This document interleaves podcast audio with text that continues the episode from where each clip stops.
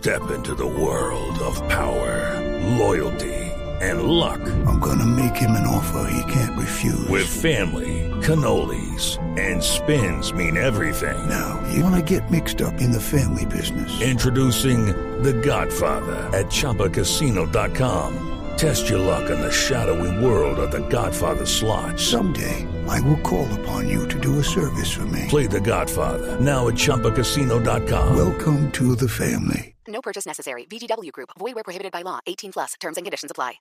Luis Omar Restrepo, hoy que estamos, eh, hoy vamos a prender velitas, agradeciendo, pidiendo deseos. Luis Omar Restrepo es licenciado, como les decía, en Teología de la Universidad San Buenaventura y es presentador del canal Cristo Visión, que es un canal de la Iglesia Católica aquí en nuestro país.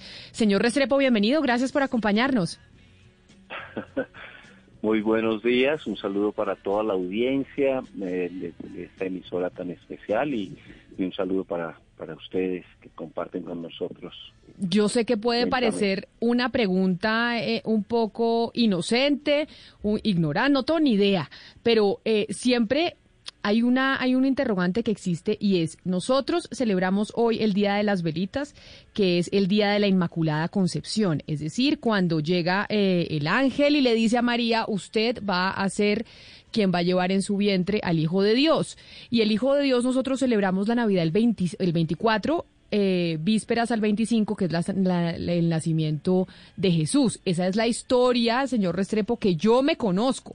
Pero como usted es el Sí. teólogo, explíquenos cómo es este tema de las fechas, lo que celebramos hoy y lo que celebramos el 24. A ver, mujer, va- vamos a hacerlo con, con, con despacito porque tienes una gran confusión, ¿vale? Hoy es 7, ¿sí? Un día como hoy, en 1854, todo el pueblo católico estaba a la expectativa para que se definiera el dogma de la Inmaculada Concepción. Un dogma es una verdad de fe, ¿sí? Un dogma es una verdad de fe que, que digámoslo así, la promulga, promulga el Papa, pero porque ha recogido, digámoslo así, eh, de toda la Iglesia Universal, ha recogido las opiniones y las afirmaciones.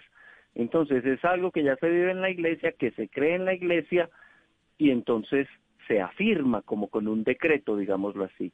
Y eso sucedió el 8 de diciembre de 1854. Pero entonces había tanta expectativa, tanta expectativa para que esto se diera, que la gente se agolpó allá en la, en la plaza del Vaticano y entonces hicieron una vigilia y empezaron a prender velitas, prendieron velas. ¿Por qué? Porque era una noche muy fría y era una noche eh, donde estaban ofreciendo una vela para que se diera ese dogma y se promulgara ese dogma.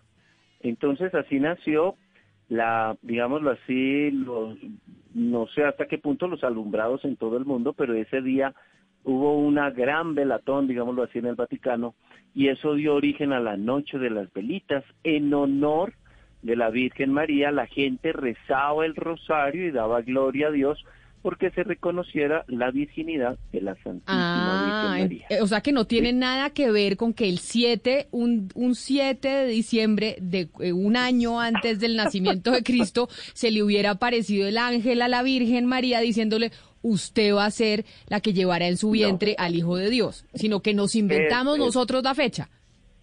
No, no, no. Lo que pasa es que esa fecha que tú dices sí se celebra nueve meses antes. Eso se celebra el 25 de marzo y eso se llama la anunciación. El ángel se aparece a la Virgen María y la saluda, eh, llena eres de gracia, eh, y, y le dice que va a ser la mamá del Hijo de Dios y ella dice, pero ¿cómo así? Si yo no conozco varón y dice el Espíritu Santo vendrá sobre ti y se posará sobre ti, pero esa, esa solemnidad, y eso es una fiesta en la iglesia, eso lo, lo vivimos el 25 de marzo y si tú cuentas del 25 de marzo al 25 de diciembre, que es el nacimiento, entonces son los nueve meses. Estás un poquito eh, corrida de la fecha. Y has confundido, Señor Restrepo. pues estas, estas dos fiestas.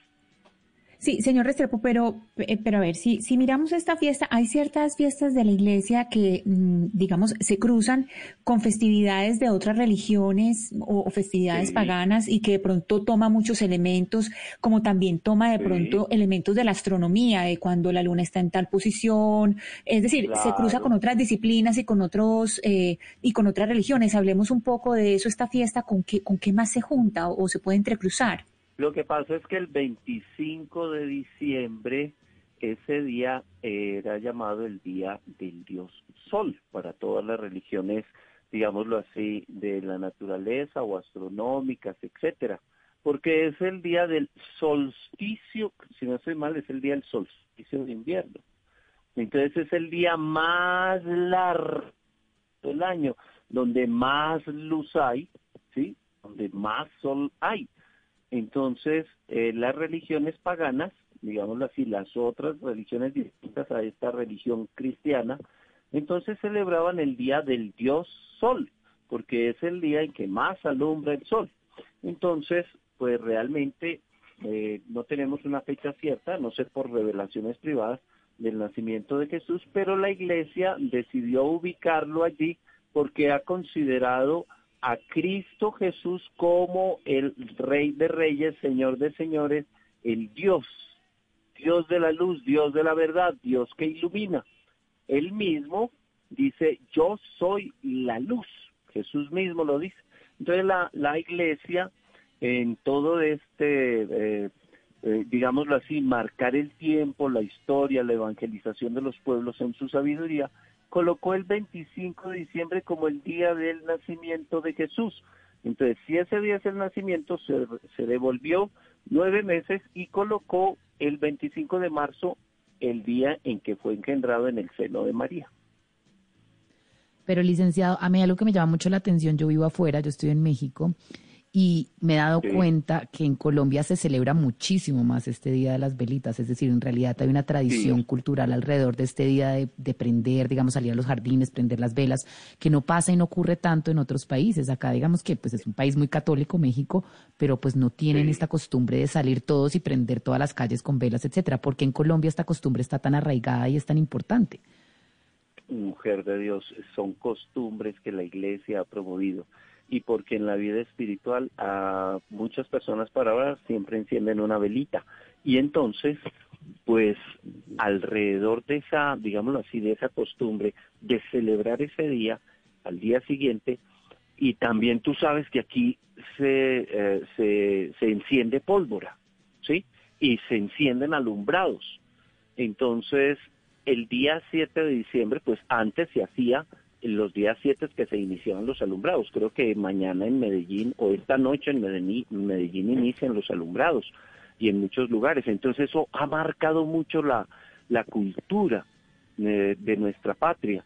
Y pero muchas personas no saben por qué se encienden las velitas ese día y y pues eh, tú sabes que se convierte en rumba, en fiesta, eso da para muchas cosas, pero en realidad la- eh, Sí. el, el que vive la experiencia cristiana, pues reza unas aves marías, lo hace en silencio, eh, pide que la Virgen pase por su casa, eh, que bendiga el hogar, que llene de, de gracias y bendiciones. Pero tú tienes toda la razón. Esto Claro. pues cuando no se cultiva la fe y pues uno se va pues la fiesta se convierte en otra cosa, esa celebración, ¿sí? Es lo Señor mismo, Restrepo. eh, cuénteme. No, no, nos explica usted, nos enseña o recuerda usted que entonces hoy se celebra una especie como de plebiscito que por allá un papa en el siglo XIX, en 1854, terminó haciendo sobre la fiesta de la Inmaculada Concepción y se llenó de velitas y desde ahí cogimos eh, la tradición de las velitas 7 de diciembre. Pero eh, Sí. yo quisiera indagar un poquito sobre esa perspectiva histórica de la teología, porque hablando con algunas autoridades de la comunidad judía polaca, me explicaban que además, en tanto que el judio-cristianismo pues era la religión de ese momento, la religión que empezaban a hacer con, con Jesucristo, que era judío, pues tenía mucho asidero en las tradiciones judías y en el éxodo de los judíos de Egipto y de que eh, para los judíos también es muy importante la luz y encender las velas hoy 7 de diciembre, pero no precisamente por el plebiscito de Pío IX, sino por una, por una situación mucho más eh, religiosa, más ancestral. Pues eh, mira, eh, desde, desde lo que yo tengo conocimiento ahora, encender velas en el pueblo judío siempre, luces siempre, la iglesia siempre, pero el que se haya marcado como 7 de diciembre sí es por esa festividad de la Inmaculada Concepción. tú ves que, bueno, muchos salmos, algunos salmos lo pueden mencionar, la el prender las luces, Cristo es la luz, Dios es luz, eh, siempre ha existido esa, digámoslo así, ese dualismo entre luz y tinieblas, Dios que ilumina las tinieblas, que revela la verdad de lo que hay escondido. Sí, la luz siempre está y los cirios y las velas, sí, pero esta fecha sí se da especialmente por esa, por esa velatón, digámoslo así, que se dio en 1854. Eh, es un dogma que se venía, digámoslo así, viviendo, es una creencia que se tiene desde hace muchos siglos en la iglesia, la virginidad de la de, Nuestra Señora, la Virgen María, yo Inmaculada Concepción. Ella fue concebida sin pecado y el haber eh, decretado ello ha marcado la historia de la iglesia grandemente. Ella fue concebida sin pecado, es decir, que es pecado la relación sexual. Entonces, señor Restrepo, cuando se dice que ella fue concebida sin pecado, sin tener una relación sexual para tener el Hijo de Dios, ahí, ¿desde ahí empieza que las relaciones sexuales podrían llegar a ser pecado? No, no, no, no. Las relaciones sexuales, mamita, son un, un regalo de Dios, ¿sí? Un regalo de Dios ¿Qué es lo que, lo que, se, eh, lo que se afirma eh, en este dogma? ¿sí? Eh, y, para hablar de la sexualidad como un don y un regalo de Dios, uy, nos, nos llevaría mucho tiempo. Pero... ¿Qué es lo que afirma? Que la Virgen María, al ser concebida en el vientre de su mamá por su papá, ¿sí? El pecado no la afectó. Es eso, concebida eh, sin pecado original. Recordemos que los padres de la Virgen María eran San, San Joaquín, Joaquín y Santa Ana, ¿sí? Entonces, eran tan santitos, tan llenos de gracia, y pues Dios obró tan misteriosamente, que es un misterio, que el misterio, eh, digámoslo así, es como espiritualmente inexplicable, por un misterio de Dios, por una gracia de Dios, por una preparación de Dios, por una escogencia de Dios, por una predilección de Dios, quiso que la Virgen María no fuese contaminada del pecado original. Que, ah, ya entendí, señor Restrepo, pero entonces una última pregunta antes de despedirlo para que aclaremos las fechas. Entonces, en marzo tenemos la anunciación, es cuando el ángel le dice a María... El 25 de marzo. Eh, tenemos, Exacto, 25 de marzo, usted, María, va a ser la mamá del Hijo de Dios. La Inmaculada Concepción es cuando José sueña que ella, o sea, pues que ella no le fue infiel, sino que pues es la será la madre del hijo de la madre del hijo de Dios. eso cuando eso cuando fue. la lengua con San José, vea. Eso cuando fue, o sea, la Inmaculada Concepción cuándo es en fechas. La Inmaculada la Inmaculada Concepción es lo que celebramos mañana. O sea, vamos a Claro, pero cuando pero grito, digámoslo así. Pero cuándo pasó? que fue concebida la Virgen María. Exacto, es decir, mañana celebramos la Inmaculada Concepción, pero por ese arreglo que hicimos entre los seres humanos de que vamos a prender una velita ese día. Pero ¿cuándo fue? Es el decreto, o sea, es el decreto. Todo el mundo cree eso, pero entonces eh, un día, como el día de mañana, 8, entonces el Papa tomó la decisión de decir, sí, yo voy a sacar este decreto, eso es una fe para todos claro, pero, pero la ah, ah, es un dogma de fe. No sabemos la Inmaculada Concepción cuándo fue. ¿Cuándo nació la Virgen María?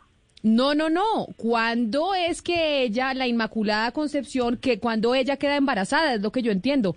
Esa es mi pregunta. Ah, nosotros lo celebramos nosotros ahorita, pero Lo celebramos hoy. Es la que se le ha designado como el día de la Anunciación. Ah, por eso. Ella concibió a Jesús en su seno el 25 de Ah, marzo. ya entendí, ya entendí. Doctor, doctor Luis Omar Restrepo, licenciado en teología, mil gracias por Venga, haber venga, estado con deme un- Deme un nosotros. pizquito, deme una pizquita A ver. antes de despedirme. A ver, sí, señor, Imagínese claro. que en el año de 1870, les voy a soltar otra fecha, un 8 de diciembre, Pío IX decretó, sacó un decreto también, porque había pasado el Concilio Vaticano I y muchas personas que aman a San José, muchos obispos, sacerdotes y fieles en la iglesia que aman a San José, pedían que San José fuera exaltado y reconocido como el patrono de la Iglesia Universal.